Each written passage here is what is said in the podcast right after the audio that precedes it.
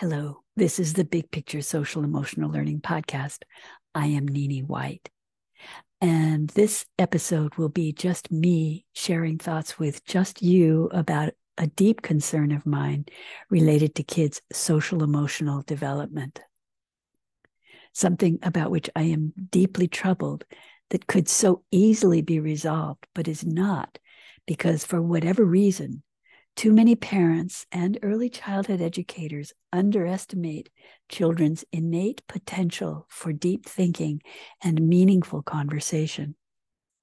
Did you know that according to recent research, only 10% of parents consistently share back and forth conversation with their kids? Too few parents and too few teachers are having actual back and forth conversation with young kids, conversations that last for a while, that have a progression of ideas, that build on exchanged opinions and thoughts and feelings. What a wasted opportunity, if ever there was one, in terms of bonding, building trust, and also because the brain development that could be happening when back and forth conversations do happen can make all the difference in children's overall well being, including most definitely the social emotional sides of their lives, their entire lives' well being. If all we're ever doing is talking to children rather than drawing upon their potential to express themselves with language, then it's almost equal to encouraging them to walk only when they're holding our hands. Conversation with children for real benefits to be achieved needs to be modeled on conversation that we share with anyone of any age, as in person number one introduces a topic, oftentimes maybe with even with an open-ended question. Then person number one becomes genuinely and undividedly is that a question? Is that a word? Receptive to person number two's response, who, after expressing themselves, will ideally again become receptive to person number one's next set of thoughts and ideas. And on it can go. A lot of research has been done on this form of interaction with young children much of it under the very official sounding descriptor of sustained synchronous interaction. In other words, ongoing unfoldment of conversation in which both people are equally engaged rather than one person being a mere passive recipient of isolated bits of information or instructions from another person, which I don't have to tell you is what the majority of adult to kid interactions look like let's just take a moment to sit on that concept. Let's think about the physiological effect on the brains of the young ones in our care, of the neuronal pathways being built and fortified with those kinds of mutually respectful, res- mutually respectful back and forth interactions. Research confirms without a whisper of a doubt that young kids who do start out life with consistent back and forth experiences and conversations have intellectual advantages. Years later advantages even over kids who've been exposed to a lot of formal instruction of information that might in the short term show up in high test scores but whose long-term life skills results are far less impressive. Far less have you heard that before? You probably even know the truth of the fact just based on your own experiences that preschool teaching methods emphasizing children's interact ch- children's I'm sorry interactive roles yield much better school achievement in the long term school achievement and life achievement another really important fact that research has revealed is is truly beneficial for kids' social and emotional development is giving kids multiple and consistent opportunities to work together, think together, connect with, and communicate with and collaborate others, others of their age and others like us. Can we continue to grow and grow as prompters, generators, and stimulators of kids' interactive thinking skills. I know we can. There are so many positive and constructive ways we can guide young children's perspective and values in these back and forth conversations. One ultra important way to do this is to consistently share back and forth conversations that point out differences. And to point out that differences are all around us and they are a normal fact of life to be appreciated, enjoyed, and respected rather than something to react to with categorizations, labels, stratifications, fear, judgment, mistrust, a sense of otherness. And again, research absolutely confirms that it's up to us to have those conversations for conveying to kids that basic concept that differences are normal and all around us and to be having those conversations starting from the various, very earliest ages of kids. Yes, the very earliest ages, even with our littlest ones who are not yet communicating with words. But we know that they're highly receptive. So let's do make the most of that fact of their receptivity. Sesame Workshop surveyed over 6,000 parents and teachers of young children and found that when adults don't talk to kids about uncomfortable topics, which are usually conversations about differences, kids often learn exactly what we don't want them to learn through the influence of biased and judgy thinking that surrounds all of us all the time. Can you remember your own earliest experiences when you for, were first starting to notice differences? Whether or not whether you do or you don't still have those distant memories i'm sure that now you're you are noticing how much young kids are noticing all the time they are noticing skin type and racial groups and hair types and hair colors and hair textures they're noticing how people pronounce words they're noticing handicapped people and wheelchairs and crutches they're noticing wrinkles and older people they're noticing people's unusual behaviors, how they move, how they stand, how they sit, how their bodies are shaped. They notice scars and deformities. They notice homeless people. They notice panhandlers. What we need to do is uh, remember Mr. Rogers' beautiful words. He so beautifully put it, and I'm going to be paraphrasing here. He said something like, it is only natural that we find many things hard to talk about, but anything human is mentionable, and anything mentionable is manageable, even though difficult. Both mentioning and talking about hard things can be done if we are surrounded by love and trust. Surrounded by love and trust if parents and teachers aren't having conversations around hard things with the children in their care, unless those children attend a school like the one we learned about in episode 96 of this podcast with preschool teachers Brian Silvera and Nadia Haboneta, then we've all just got to accept the fact that the kids in our care will quite probably be exposed to wrong, biased, or judgy information or in, incomplete information and opinions about the hard things they witness in the world around them, if we've neglected to intentionally explore those topics with them with the intention of achieving wiser conclusions.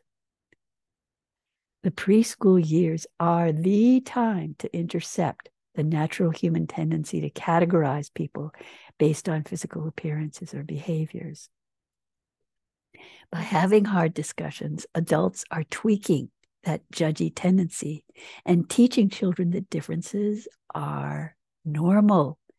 And one way to have this conversation is to wonder together what the world would be like if everyone and everything was mostly the same. How would that be? How much fun would that be? How interesting would it be? Why do we think that? In case you haven't already heard me mention this, a big reason I am motivated to share ideas on this podcast is to help us focus on solutions.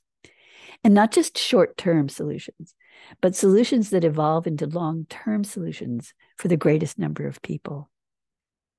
Can you imagine what the political dynamics would be in our country, in the world, if people had more openness about, appreciation of, enjoyment of, curiosity about differences? I think there'd be less reactionary fear and rejection of differences. There'd be less automatic negative judgments. There'd be less resistance to difference, differences. There'd be more interest in differences. Can you imagine that world? The first thing that comes to my mind is how much safer this world would be for so many people who are treated badly because they're different in one way or another. Coming to mind for me right now is the all too uncommon tragedy of mass shootings. People who act out like that are often described as outsiders, having been bullied or not accepted into the mainstream of school life. It doesn't have to be that way. We don't have to require kids to be best friends with everyone, no matter what, but we do need to reduce the sense of extreme polarity that is so dominant in much of today's societal interactions on school campuses and in the world. A much less extreme outcome, though equally as life altering. Who do you think would be more likely to be able to sustain deep friendships? Or even, let's take it a giant step further, who do you think would be more likely to have the mental and emotional foundation to live in a healthy and committed love relationship with a lifelong partner? children who've had consistent opportunities to exercise the social emotional skill of back and forth, open minded, open hearted, mutually respectful communication around hard topics, or kids who haven't? Pretty simple answer. Though some kids are born with a natural ability to engage in conversation, to start them, to to follow through a topic and and go deeper and deeper as the conversation progresses. Some kids that skill really does need to be cultured and exercised. And so where to start? With little ones, even infants and toddler, toddler, toddlers, we can point out differences. We're sorting clean socks when putting away the laundry, different colors, different sizes, different textures, but they're all still socks. While reading picture books, looking through picture books together with the little ones, we can point out sh- different shades of skin, freckles, hairstyles, eye colors, people wearing glasses or not. But they're still all people. They're still all members of the same human race green tart apples, red sweet apples, but they're all still apples. Green grapes, purple grapes, but they're all still grapes. They can each make great grape juice. Smiling faces, sad faces, but they're still people. With pre preschoolers and kindergartners, parents and teachers can notice and talk about Again, while reading picture books, different shades of skin, freckles, hair colors, eye colors, I mean, hair, hairstyles, wearing glasses or not. Again, they're people, they're part of the human race. Women who wear hijab and, and maybe talk a little bit about why and different people's cultures. There's no rights or wrongs. There, there's just those differences. Men with beards, men with mustaches, men without. They're all still men. Different body shapes, different heights, foods that people like or dislike. But this all still food. Different flowers, but all are flowers with the same need for sunshine and water. Very, very different dog breeds, different kinds of cats. And then, when bullying or teasing rear their ugly heads, conversations around differences can be continued based on the conclusions that together have been reached in previously shared conversations with the kids, which will help children to access their own mindset, their own conclusions that they were able to come with, come to with you in those prolonged back and forth conversations. Watching a show or a movie with a four or five year old, notice out loud how it's great to see so many different kinds of people not making a big deal out of their differences. Then you could ask a simple question, something like, why do you think it's so easy for those people to get along even though they are so different in some some ways then pause and then really with all your attention listen and be ready to learn and see through the eyes of young wisdom and continue the back and forth of the topic for as long as it feels natural and unforced. Sometimes kids will notice a difference when you're out in public with them, and that can be really uncomfortable for you. How who, who of us has not been there? And maybe uncomfortable for others too. But how we handle those moments when children point or stare or make unfiltered comments is going to go deep into the kid's psyche. If we have established good communication with the child, with consistent back and forths on a wide range of topics, then hope, hopefully we can speak quietly and directly to the child and say something like, I see what you're talking about, and you are so observant. Would it be okay if we talk about that once we've paid for the groceries and we're in the car? Basically, establishing that no subject should be off limits and deserves perfect honesty, while also communicating that being aware of surroundings is a worthwhile lesson too.